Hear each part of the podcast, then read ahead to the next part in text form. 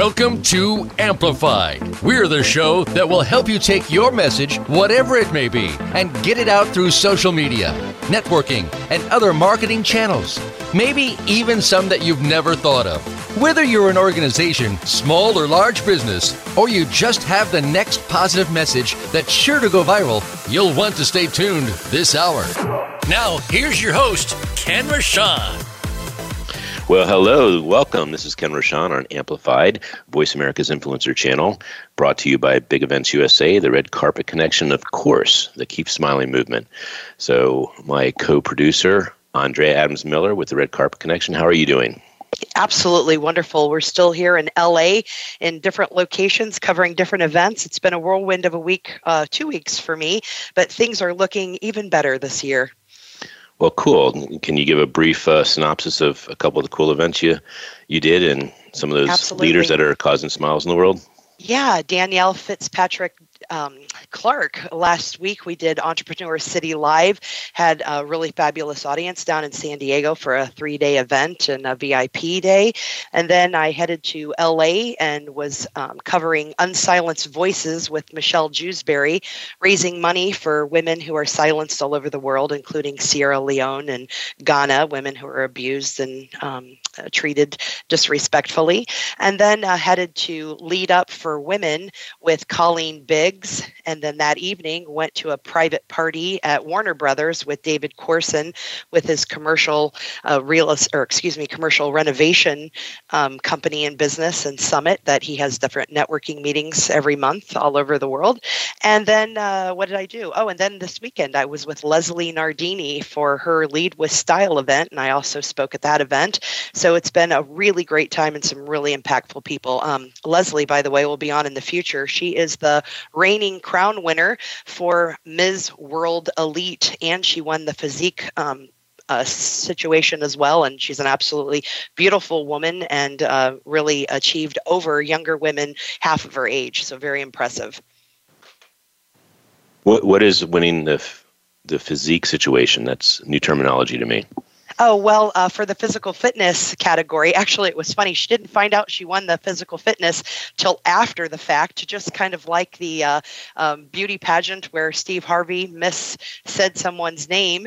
Uh, Leslie actually won that for physical fitness. So her body image and how she presented herself, uh, she was the top winner over women, uh, t- you know, 20 years younger than her. And uh, they didn't know that she had won until after the pageant because Leslie was like, I thought I heard my name, but another girl walked on and took the award and Well cool. And they found out later. Yeah. well, we have like one of the biggest and best guests we could ever ask to have on our show because he actually he brings so much knowledge uh, about how to create abundance in life. And of course, no matter what you're doing in life, if you don't know the strategies and secrets of getting the distribution, you will have a much lower impact in the world. So I am very excited to have Neil Arn. And if you'll do the bio and bring him on, I'd love that. Absolutely. So, as Ken said, we have Neil Patel. We've been very excited about having him on. He is a New York Times bestselling author. The Wall Street Journal calls him a top influencer on the web, and Forbes says he is the top one of the top 10 marketers in the world. And Entrepreneur Magazine says that he created one of the 100 most brilliant companies. He was recognized as a top 100 entrepreneur under the age of 30 by President Obama Obama and a top 100 entrepreneur under the age of 35 by the United Nations. Neil Patel is a famous entrepreneur, as you can see, and his anal- he's an analytics expert and an investor, and he's best known as the founder of Crazy Egg, Hello Bar, and Kissmetrics. We are so excited to have you, Neil. I, I have to admit that I, I don't get excited about celebrities, but when I had the confirmation you were on with us, I was giddy like a 12 year old girl. How fun is that? Well, thank you for having me on. Uh, I, I, I don't think I'm uh, as good as uh, or well known as a- any of those real celebrities out there, but nonetheless, appreciate the introduction. Well, thank you, Neil. Um, one of the goals we have with this show is uh, sharing your leadership skills, obviously your gold nuggets on how to be more successful, but also you're self-made, and it's really cool to share a story of someone that has seen life and taken it on and created what you've created. Do you do you pinch yourself uh, with what you're doing at your age and and where you are? Not really. There's other people who are my age who are more, much more successful. Look at like uh, Mark Zuckerberg, right? Pretty much similar yeah. ages. Uh, he's not even ten times ahead of me. He's probably like thousands of times ahead of me. So. Well, still, congratulations on all you've accomplished. I'd like to start off with I know you were. Um, I'd like to talk about your childhood and what actually happened in your childhood that caused you to be uh, have this work ethic and uh, this, I guess, disruptive mindset of causing big things to happen. Well, when I when I grew up, we my parents struggled, uh, especially in my earlier life. As I grew up as a teen, my parents were doing fine. Uh, we weren't really struggling that hard technically we weren't struggling at all. Uh, but when you're a little kid and you remember your parents saving up for things like Taco Bell, you never forget that, right? Because most people don't have to save up to go to Taco Bell and get stuff off the right. value menu or whatever it may be. And my mom would collect the pennies and get me some tacos every once in a while, and I would be ecstatic. Um, but yeah, in, in general, you know, I, I look at all of this and I'm just like, you don't forget being poor. And I realized at a young age, no one was going to give it to me. Either I do something about it, or I'm going to remain this way for a very long time. Um, so I did something about it, and I still have the fear of going back and being broke. And I think that's what still drives me today. And even though it's an unrealistic fear, for some reason it's embedded in me. Sure, sure. And what what made you feel that marketing was the solution? Did did someone in your childhood or in your teens share how important that was? No, I tried. My first business that I tried uh, creating was a job board, and when I created the job board, no one came to it. I thought you pop up a website, someone just comes. And I created the job mm-hmm. board because I couldn't find a job. So I was like, oh, let's create a job board to help other people to find a job because I couldn't find one. And I quickly learned that you got to do this thing called marketing. I was naive. I was young. I tried paying a few people uh, to help me with marketing. I didn't have a big budget. Borrowed some money. Uh, was picking up trash, cleaning restrooms to help pay for it. Got ripped off from being frustrated and broke. I ended up learning it myself because I had no other choice. I got good at it. And then I was like, wait, I'm struggling to create this job board, um, but I'm having a good luck getting people to my website why don't I just help other businesses get people to their website? And that's how I landed in the marketing realm. Cool. And with 90% of businesses kind of heading out of business or not succeeding, uh, what would you say the uh, the main ingredient is, and how much would you say marketing is part of the problem? So it, you know, all the stats show that it's lack of capitalization, right? Because you can use that money for anything, whether it's marketing, development, business development, sales, whatever it may be. But I do think marketing is a key ingredient because no matter how much money you have, eventually, if you can't get people to your site, to your business, whether it's brick and mortar or online, and you, it's going you're going to struggle to generate sales, and eventually you won't be in business. Well, you bring up an interesting point about marketers that uh, take advantage of people that don't know about marketing and sell them that they have the skill set, but maybe they're they have just as big a problem, if not bigger, than uh, the person who's hiring them. So, how does one, uh, I, I, guess, uh, vet a marketing company so that they're hiring someone that's going to do them right? Yeah, so the the best way you vet them is you look at case studies, work that they've uh, or stuff that they've worked on in the past, um, and th- that is really the easiest thing. It's the least risky, but it, it should be all results driven. What have they done in the past over anything else? Like that's going to be your best bet.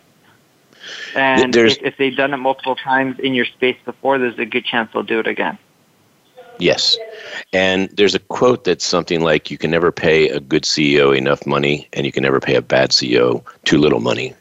is that kind of true about marketing too? it, it, it is true, yes.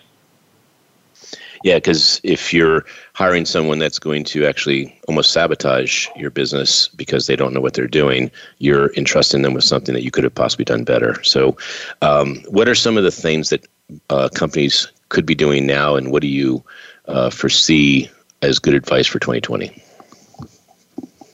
Well, it's going to be different for every company. Um, what we're seeing in 2020 is it's an omni-channel approach. So when you can leverage multiple channels at once, you're going to be doing better. And the reason we say it's an omni-channel approach is before you can build businesses off of one channel. That doesn't exist anymore, uh, just due to the competitive landscape.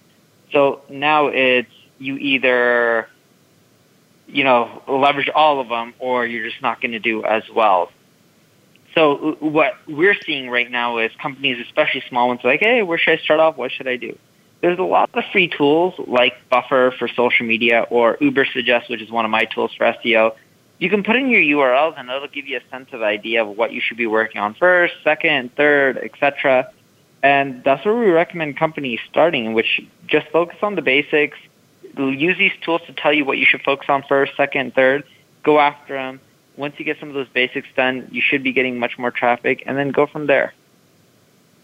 Well, I wanted to, uh, before I get too many more gold nuggets, which I'm excited about doing, I wanted to see if there's anything else you wanted to share about your journey to being more successful and really advice you can give people that are struggling uh, in their journey.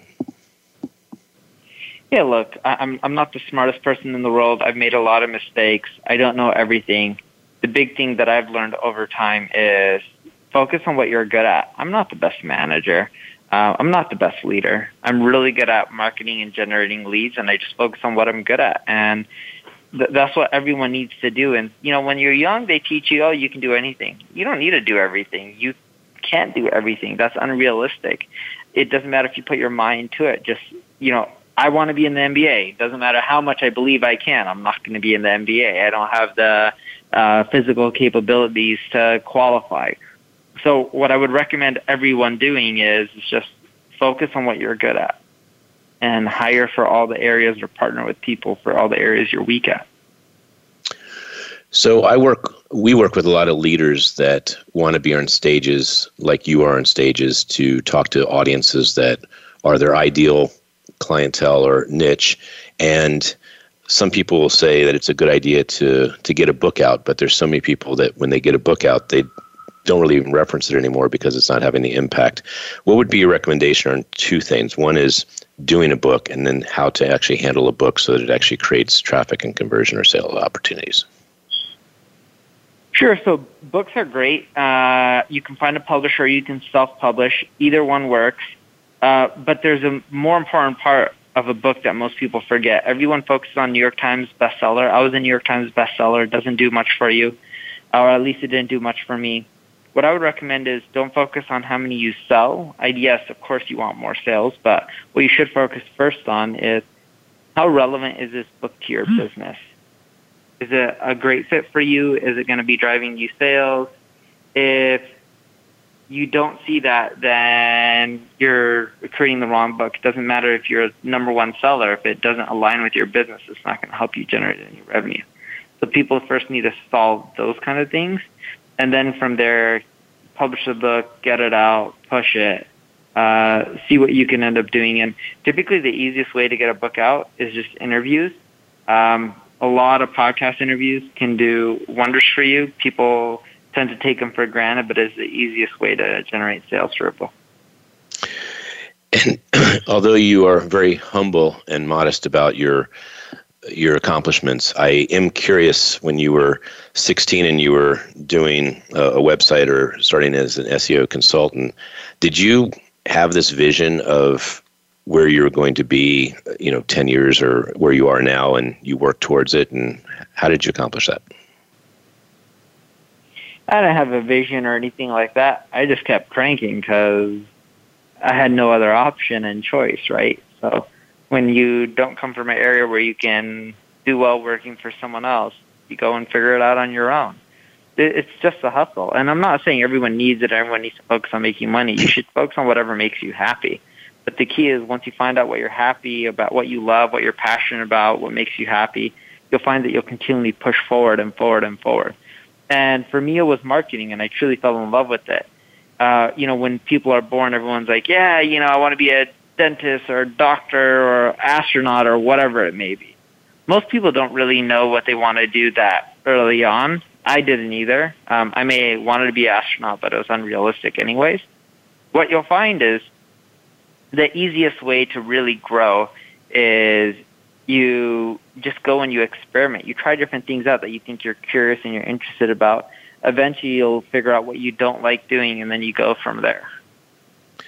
So, you have a regimen that you do that's that leads to success and predictability in your success. Can you give any advice to our listeners on how to set up a regimen that is habitual and causes the success that they want to see, experience? Yeah, sure. So you continually. Oh, uh, my regimen is simple. I figure out what I need to accomplish in a year to hit my goals. I then break that down into months, then weeks, then days, and then I take the task in days and I break it down into a task that take less than an hour. And then I create checklists. Um, and the exercise takes a bit. Sometimes it can take up to a week to do this thoroughly. I create checklists and I make sure I don't go to sleep until I got that day's worth of checklists done. That's awesome. Uh, you know, mm-hmm. we saw you again at ManyChat, and I know you're a big fan of bots, but what drew you to that particular conference, and uh, how did you meet Mikael, Mikael Yang? Yeah, uh, they hit me up, um, and that's how I ended up meeting him, and then I met up with him in Los Angeles. But yeah, huge fan of him. I think there's a ton of potential there um, that you know people can end up leveraging to get more traffic, get more sales, uh, especially when it comes to Facebook Messenger. I do think it's going to be a new form of texting that's going to be super popular, communicating, not just texting, because eventually it'll connect within WhatsApp, Instagram, and all their social networks. Well, Mikael seems like an outlier. He seems like he's really has the pulse and the vision to create really the future of of this technology. Uh, first of all, would you agree with that, and what makes him so unique? Yeah, I, I think he's unique because one, he sees where the market's going, and he's gonna do it no matter what. Um, he doesn't necessarily focus on revenue, but he focuses on the user and experience and where the market's going and what people need. And I think those are the things that makes him successful. He's also relentless. Yes, he is. yes, he is. And I, I really enjoyed you speaking on stage. You have such a a, a, wonderful blend of the technology and the, the humility and also your personal stories. So just really enjoyed hearing you speak for the second time. Uh, thank you. Um, I wanted to ask about uh, how important bots are for the future and what companies should be considering it and how to approach that in 2020. I think all companies should be considering it. Um, simple, easy way to generate more traffic and more sales uh, you know, Facebook, Instagram, WhatsApp, whether you like them or not, they're huge. They're used by pretty much everyone. You, we all have no choice but to leverage them. What platform do you prefer, uh, and, and where do you communicate with people the most, and why? I still tend to do it through email. Um, most of my audience is on email, but Messenger is going to keep growing in popularity over the next three, four years. And so when people are communicating with you on Messenger, it's it's you virtually because it's what you want to have them experience and say. How does that work? Yeah, uh, so with email and Messenger, it's I, I, I, communicate the same on both. It's pretty much I, I create conversations and then from there I end up telling people where it's relevant. But I always try to help people first and I don't really look at a platform like Messenger, or email, or I'm like, this is where I need to be. I look at where people are and I just go where everyone is. So if they all decide that they don't want to use Messenger anymore and they all want to use uh, iMessage, you know, I'll make sure I have an iPhone and I'm communicating them with everyone through iMessage. It's wherever people want to communicate, that's where I end up going. And that's what most good marketers do, right? It's not our choice to pick the platform. It's you pick whatever platform your users are using. And how do you feed yourself with information and knowledge that makes you more successful? I.e., what do you listen to and what do you read? I read a lot of marketing blogs, so Search Engine Land, Search Engine Journal, Backlinko. Um, I would start off there. Okay, and then you're a New York Times bestseller, and I, I do agree with you. Those those accolades for what you have to pay out don't necessarily have an ROI, and same with Amazon bestseller. It's it's more of a, a system or a strategy to get that title, but doesn't necessarily serve you. So, what is the the best way to make sure? I, go a little deeper on how you actually have your book hit the target market and penetrate it, so you get the engagement. Yeah, so I would go and create a list of all the podcasts within my space and sort of just hit them all up, tell them how you have a book coming out, what value you can provide, get in touch with them, and try to be a guest. And then just keep pushing and pushing on that. And I find that to work extremely well because if you can provide value to their audience, there's a good chance that they'll want to showcase you, have you, and if they can already generate, um, if if they can already generate if they already have technically listeners in your space, it should help you generate more sales. And That's what the is the number name one of approach to focus on if you have a book. cool? And, and what is the name of your book, and where can people get that?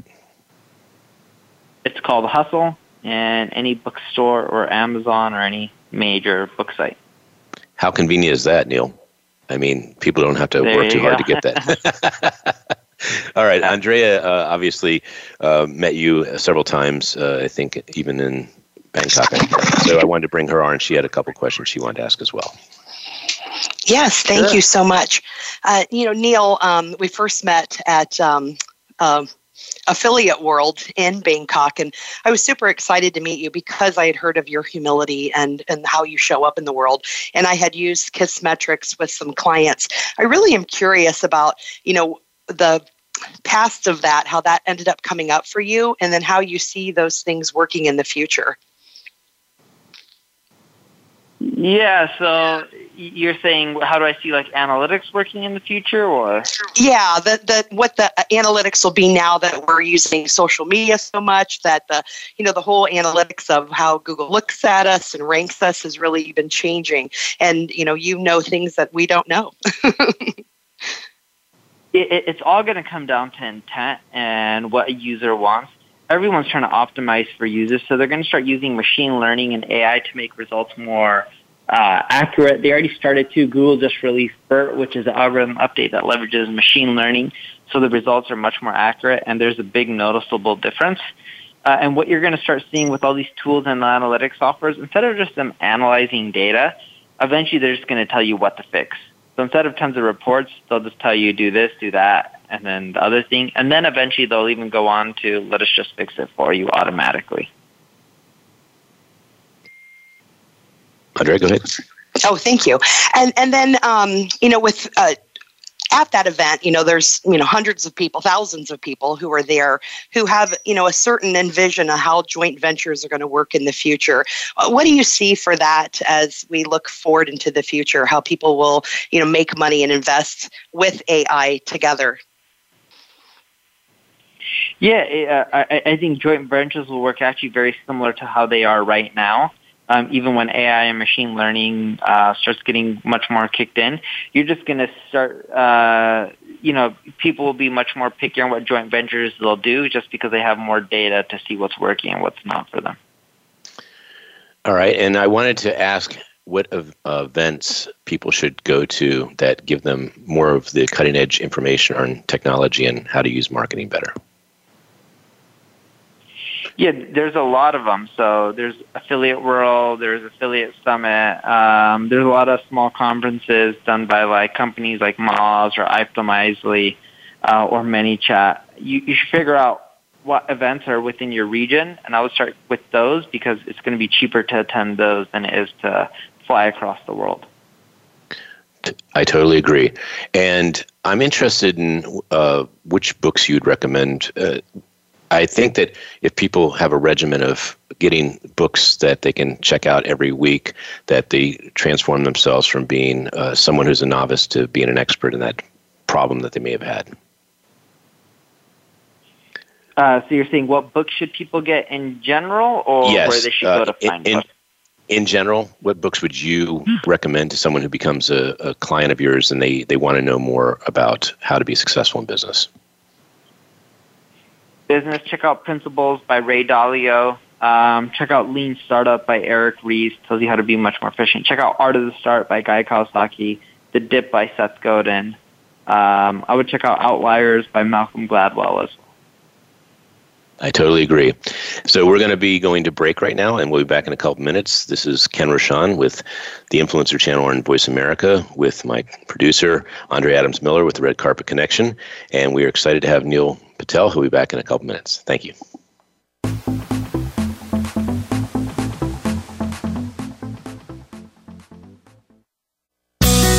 Be sure to friend us on Facebook. You can do it right now. Visit facebook.com forward slash voice America or search for us at keyword voice America.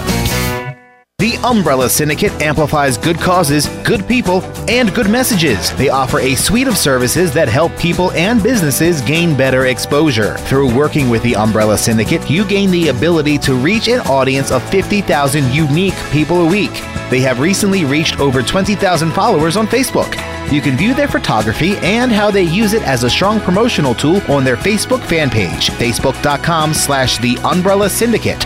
Show them your support by liking their page. Now you don't have to stay linked to your desktop or laptop. Take Voice America on the go and listen anywhere. Get our mobile app for iPhone, Blackberry, or Android at the Apple iTunes App Store, Blackberry App World, or Android Market.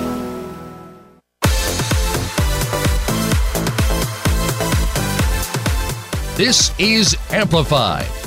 To reach the show today, please call 1 866 472 5795. That's 1 866 472 5795. We also would love to hear from you via email to info at umbrellasyndicate.com.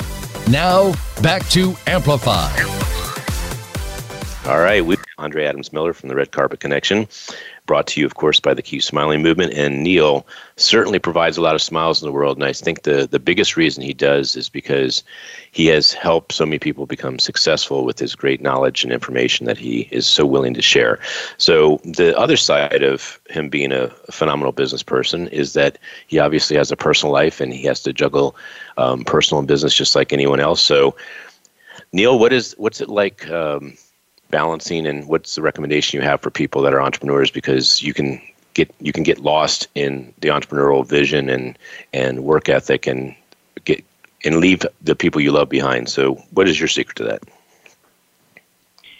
One secret is finding a partner who accepts you for who you are. Like my partner knows i'm going to work a lot. Um, but you do need to find a balance uh, for a few reasons. The main one is if you don't find a balance, eventually you can get burned out. Eventually, your personal life will affect your business uh, work output.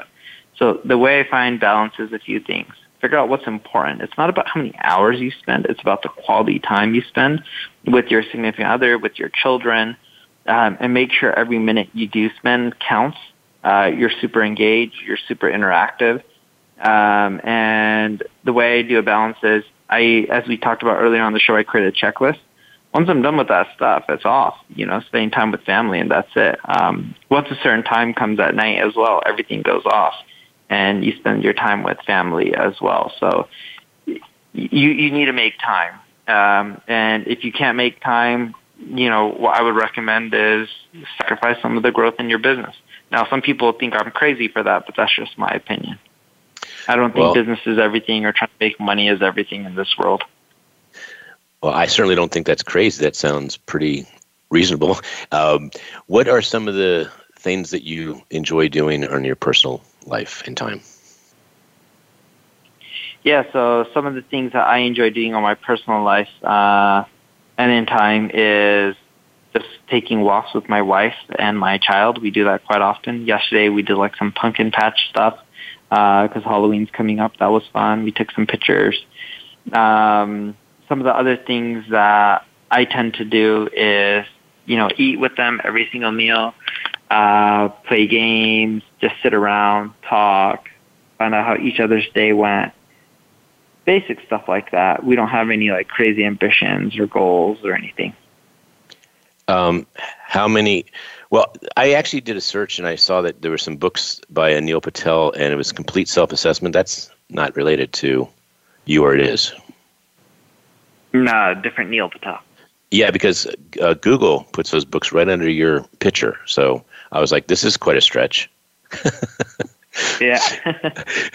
All right. And so do you, when you have uh, share your meal with uh, your family uh, as often as possible, do you eat foods that are more plant based? Uh, I, I tend to eat foods that are more plant based. Yes, that is accurate. So uh, we do. I do eat meat here and there, but it's mainly much more plant based food. Well, I'm interested in that because I'm trying to make that transformation of moving to as close to a plant-based diet as possible because uh, of the energy it provides you and the I guess the the clean the clean I guess thought clarity everything. So, um, any words on that that you'd like to share with an audience that has you know 2020 in front of them and how they could actually have more energy? Yeah, try things like Beyond Meat. Um, try things like uh, Impossible Meat. It does help a lot, uh, and some of it tastes like real beef for me, and it's actually not that bad. That's the simplest way to get going and start off with something that is plant based. Um, we found that to work really well. It's an easier transition. Uh, and you also get used to it after a while too. The hardest part is like the first 30 days. After that, it gets much easier. Mm-hmm. And where does one find this? Do you just go on Amazon and type that? Uh, you would just go to a grocery store and go look up Whole Foods. All the major grocery stores have this stuff. And this other Neil Patel imposter that has the complete self assessment for medical and surgical finals, is he paying you any royalties for all the good work you're doing with Google to get him exposure? No, he's not. It would be nice, but he's definitely not. All right. Um, I do have a bunch more questions, but I wanted Andrea to uh, see if she had any segue questions in this part. I do, Neil. Um, with you know when we're talking about work life balance and with your checklists you know so when you're talking about your checklists do you do them through you know like doing it in pen and paper or are you using technology for that i use the ipad um, and I have my checklist within Gmail. Awesome. And then because I love that whole idea of systemization, and I know Ken really loves to be able to systematize things to get them done, you know, is that something that you've considered about sharing with the world as how you have managed to, you know, systematize your life? Yeah, I, I, I believe in systematizing as much as possible. Um, I myself, I'm not good at systematizing my own life, so I have an assistant who does a lot of that. And then a little neat trick that I do, and this helps. Uh, you don't necessarily need an assistant, but anytime you do something, think about how you can do it more efficient and better next time. Write down the process and write it down as if a random person can do it, so it doesn't have to be you. And then from there, see if someone else can do it, so you don't have to end up doing it. Awesome. All right, and I wanted to head to the fatherhood experience. So, how many children do you have? Just one right now. It's been a blessing. Okay. And uh, his or her age? Uh, she is five months right now, so it's been good. So, f- five months. So, you pretty much had a lot of in depth conversations with her about who she can be and how she can change the world, I'm guessing. Not so much that, but we do have in-depth conversations about the economy, the stock market. I know five-year-olds aren't supposed to watch TV right now, but we watch like CNBC in the morning and stuff like that, which is kind of fun. All right, and since you do have uh, just an extraordinary mind for creating, uh, I think, just amazing stuff, what would be uh, your hope as far as how you uh, teach your daughter how to be a, a leader and a successful person? Yeah, I would say my hope uh, teaching my daughter is just look, do whatever you love, be passionate, uh, be ethical, and always try to help other people do what's best for them, even if it's not best for you. And I guess everything I've heard is success, success, success. And I know that you said you've made a lot of mistakes, but uh, if you wouldn't mind sharing a, in a story just um, a mistake or two that you've made and how that was a challenge and how you created an opportunity out of it? Yeah, so I've made a lot of mistakes. Um, you know, for, for example, expanding too fast when I should have just focused on my core business. That's an example of a big mistake that I should have never uh, done. I've done that one too many times and expanding into other areas. So sometimes when I do things like that, what I'll end up doing is, you know, you can always potentially sell off assets to someone else. They may end up finding it valuable. And that can also help you build relationships with other people. Still doesn't make it right, right? It's better than nothing. Uh, but that helps you focus again. The other thing that I love doing is when I make mistakes and I do something wrong, I write it down and I break down how I can avoid it again in the future. And that's what's helped me succeed no matter how many companies I create in the future. I can continually break down what you shouldn't be doing uh, and what you should be focusing on. And that makes it uh, easier to succeed in the future because eventually you learn what you should do and what you should not do, right? Because if you cross out all the stuff you shouldn't be doing, what's left in business? All the stuff you should be doing. Mm-hmm. So when you uh, when there's indicators you're growing too fast, how do you how do you actually measure those indicators, and at what point are they a cautionary situation? Yeah, well, well, when you're growing too fast, that's a great thing. But the problem is, is when you grow too fast, things get chaotic and everything just starts getting messed up. And there's not much you can do other than you go and you fix the processes and you deal with the mess and the headaches and you know it's just part of life. Um, but it happens to a lot of us, if not all of us, and you get used to it over time. It's look at it as a good thing. There's not too many companies that grow really fast. That's true, and and the companies that say they are growing too fast, they say it's a good problem to have. So it's you have more money typically to solve problems and hire talent that can actually take care of the scalability issues. That's probably a fair way of putting it, right? Exactly. So the next question I have is is certainly self-serving, but it is also um, something that we encourage people to do, which is make an impact in the world to make a problem either go away or to at least dissipate, i.e., world hunger, sex trafficking, etc. So the Keep Smiling movement, which uh, I think you are probably one of the top examples of someone that I think addresses abundance, solves world problems, and inspires hope. We are interested in this movement getting on your major networks and showcasing people like yourself because anyone that is doing great things in the world, they can be a role model and they can certainly inspire people to step into their power. So I wouldn't expect that you've looked into the Keep Smiling movement too in depth, but it, is a nonprofit and we really genuinely are interested in amplifying the goodness of leaders and showing communities that these leaders need to be supported and that their role in support is also becoming a leader as well. So, what advice would you give humble amplified radio for making that difference for people that are great leaders but may don't they may not have the marketing uh, knowledge or budget yeah so if you don't necessarily have the marketing budget first off if you're ever a nonprofit google has something called google grants uh, where they help you get your name out, word out, etc., for free. They give you up to ten thousand um, a month, which is quite great. And mm-hmm. then, if you're a business, you know, one thing to do is look for affiliates. It's the easiest way to get your name out because then you only have to pay for every sale, every lead, whatever you negotiate with these affiliates. and even if they're not driving that, they're driving you awareness at the same time. So and to go to something that's close to your heart, um, is there a movement, a nonprofit, a cause that you are involved with, or we could help support you? There's not one. Um, I, have done a lot from. I just look for other nonprofits that have good cause, low overhead. Most of the money goes towards the impact.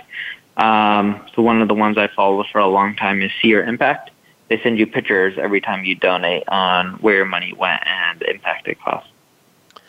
That's awesome. And Andrea, I know that you have a couple of uh, points you want to bring up and also something that people can do to help support Neil. Oh, absolutely. Um, so, you know, Neil, when it comes to you know what you're doing now and how you're presenting yourself moving forward, so my specific question would be, you know, so when when we go to these conferences, people are like, "Oh my gosh, I love Neil Patel." I, you know, they they want to follow you, they want to know more about you. Is there a better way that people should be reaching out to learn more about you and to go into your programming and your systems? Mm-hmm.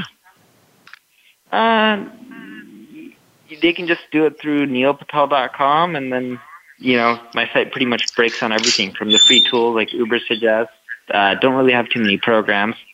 Uh, more so just have a lot of information for free. Yeah because that's um, that's what we're hearing is that people really want more of you and so that's why i'm asking that. You know do you have some projection in the future of some things that you might create or do? Or are you happy creating other things like a, uh, another type of Kissmetrics or another crazy egg. yeah, my my next version is going to be Ubersuggest. That's what I'm focusing on and trying to make the next, you know, hopefully much bigger than those previous companies as well. Fantastic. How does Ubersuggest work?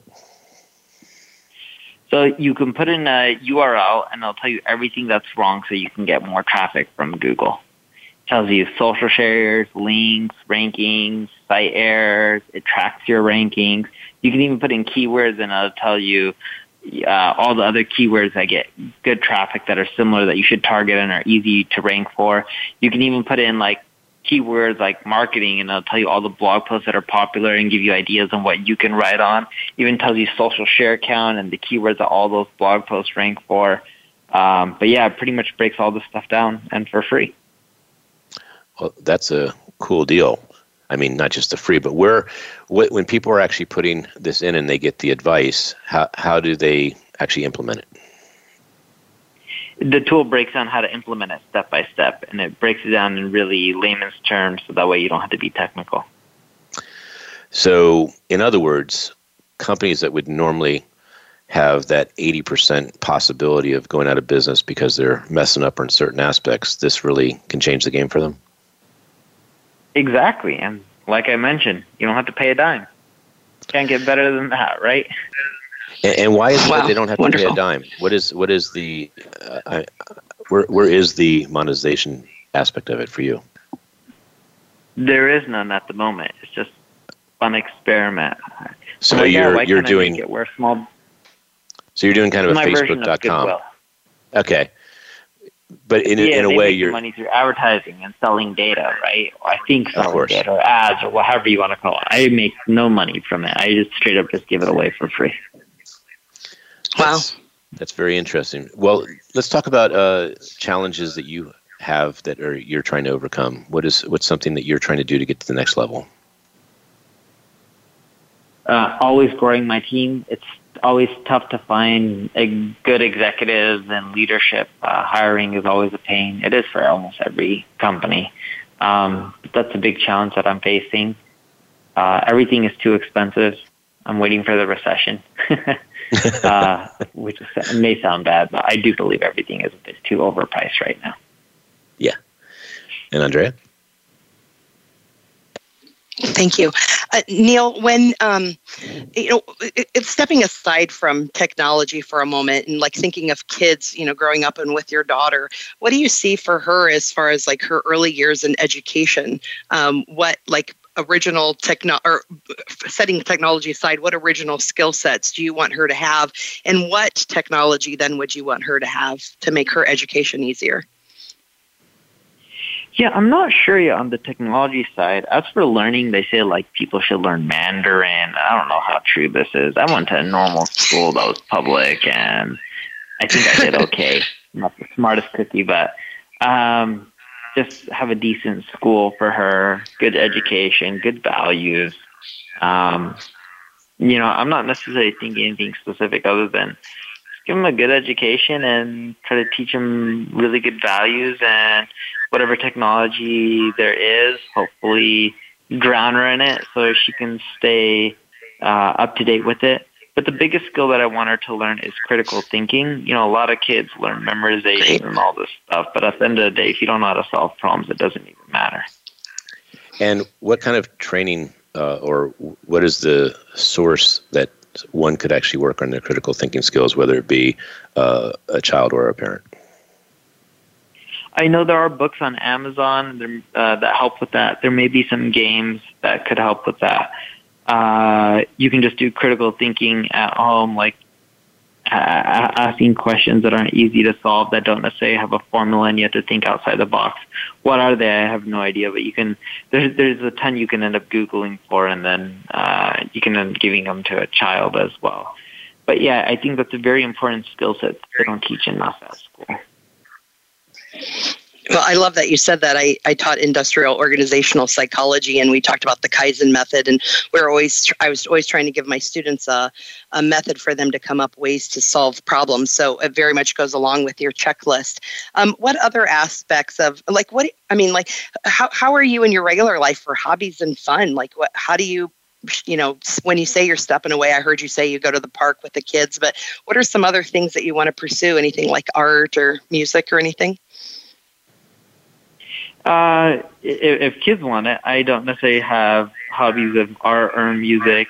I do enjoy watching sports from football to basketball, uh, all that kind of stuff. So, but to me, you know, it's like whatever interests the kids. They want to do mixed martial arts, so be it. They want to do chess, so be it. Right? I believe like to figure out their passions over time. Just give them a lot of stuff to try, and they'll learn what they love and what they don't. And usually, what they're naturally decent at or good at tends to be what they love.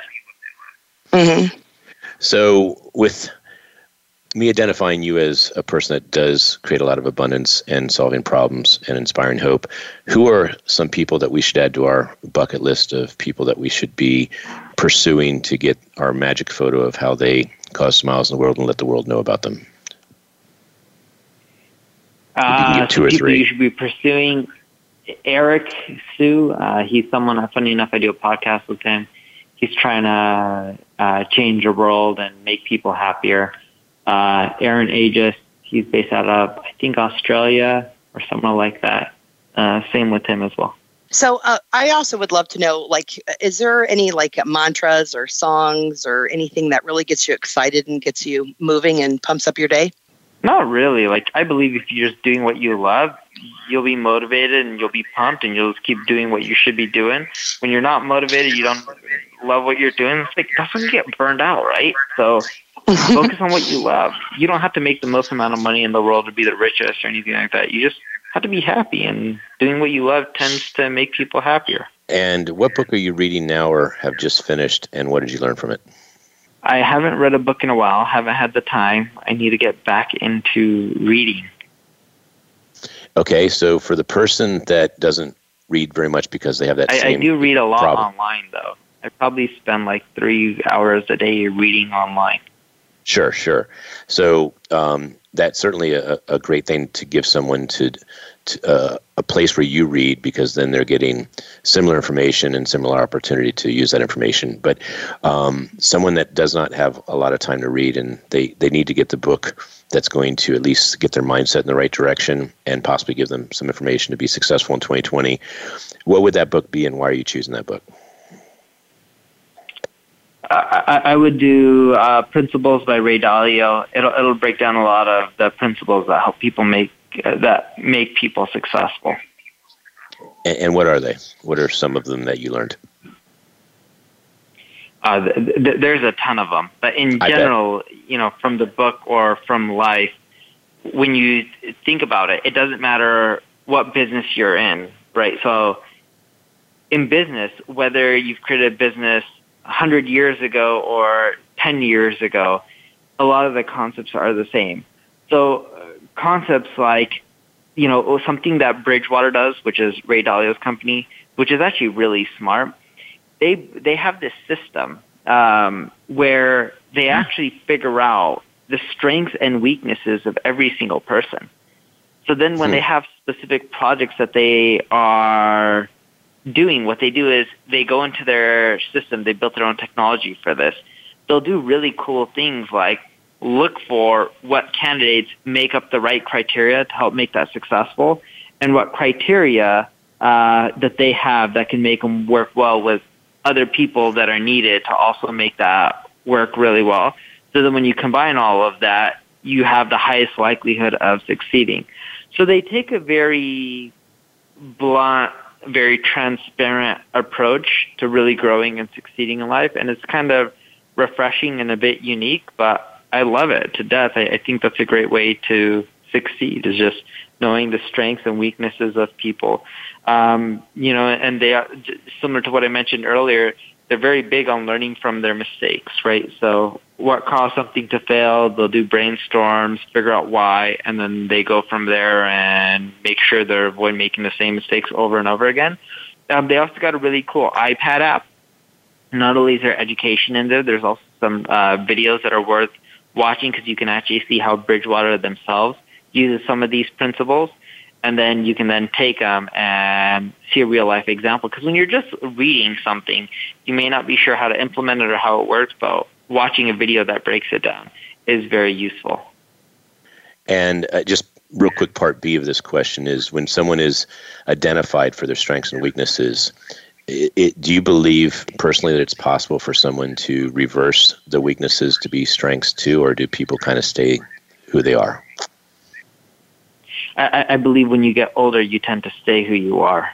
Uh, I don't think there's much change. That's just my opinion. Not saying you can't change. I just say in most cases you tend to be who you are. Well, a lot of people would agree with you. I was just wondering what your what your slant on that is, and I tend to agree with you. And that's because habits are easy to keep, not break. so, um, Andrea. Yeah, Neil, I'm curious what you were like when you were a kid. So, like, you know, were you the kind of kid who, you know, took the radio apart or were you you know into legos? You know what did you do? What what interested you? Yeah it was both. I loved legos. I used to take everything apart. Uh, i would break stuff try to put it back together. Um, to me all of that was really fun and i, I truly did enjoy that. Mm. uh, who are a couple of your heroes? Uh, Elon Musk, some people say he's crazy, but his craziness is trying to help us do some really unique things, like you know, make it so Earth isn't the only single point of failure for uh, mankind.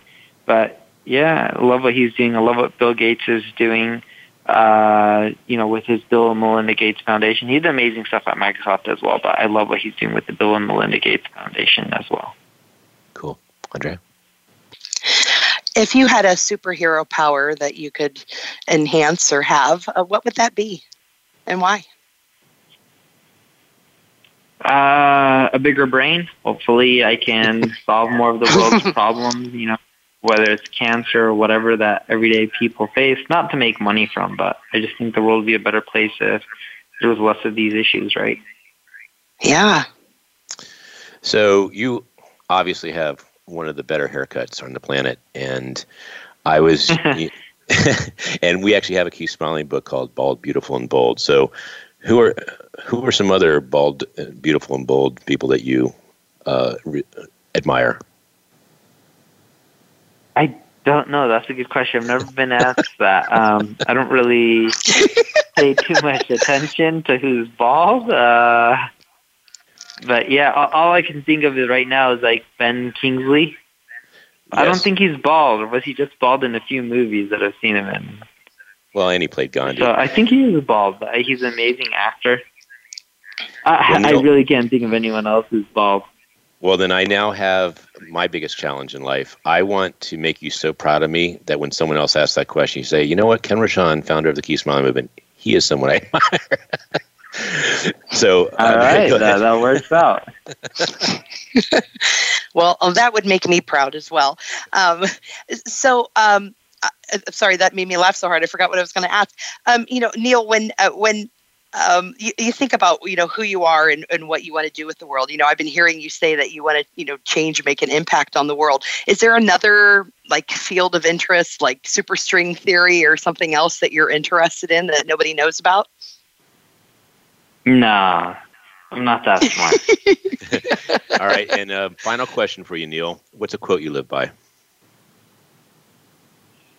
Uh, I don't really live by any quote. I more so live by something that is very simple. You're going to make mistakes in life. That's okay. Just keep pick yourself up, learn from them, and keep pushing forward. Technically, you could consider that a quote, but I more so live by that principle. because like we all struggle, we all go through ups and downs. Um, if you if you wanted me to pick a quote, one of my favorite quotes, uh, and this was from my uncle. You know, uh, he would always tell me when I was younger and things were going well. When things are going well, just remember there's someone else out there who has it better than you. And when things are going very poorly, just remember there's someone out there who has it much worse than you. And that quote helps you stay very grounded. So when things are going really well, you don't get too excited. You just keep pushing forward. And when things get bad, you also realize that, hey, there's a lot of other people who have it much worse than you. All right, and I want to give our executive director of the Keep Smiling Movement an opportunity to share how they can get involved. Go ahead, Andrea. Yes, um, anyone who um, would like to be an ambassador, get involved, find out what we're doing, and uh, look at the research that we're presenting to like Tesla Tech and other conferences. www.thekeepsmilingmovement.com. Please reach out to me so we can help share the love in the world. And Neil Patel, you certainly do amplify goodness. Thank you for so much for spending an hour with us. And I'm, I'm just excited about 2020 and how to implement some of the things you suggested and how I can hopefully support you. Well, thanks for having me. You're welcome. All right, this is Ken Rochon with Andrea Adams Miller with Amplified, and we hope you have experienced another amplification of goodness. We will see you next week.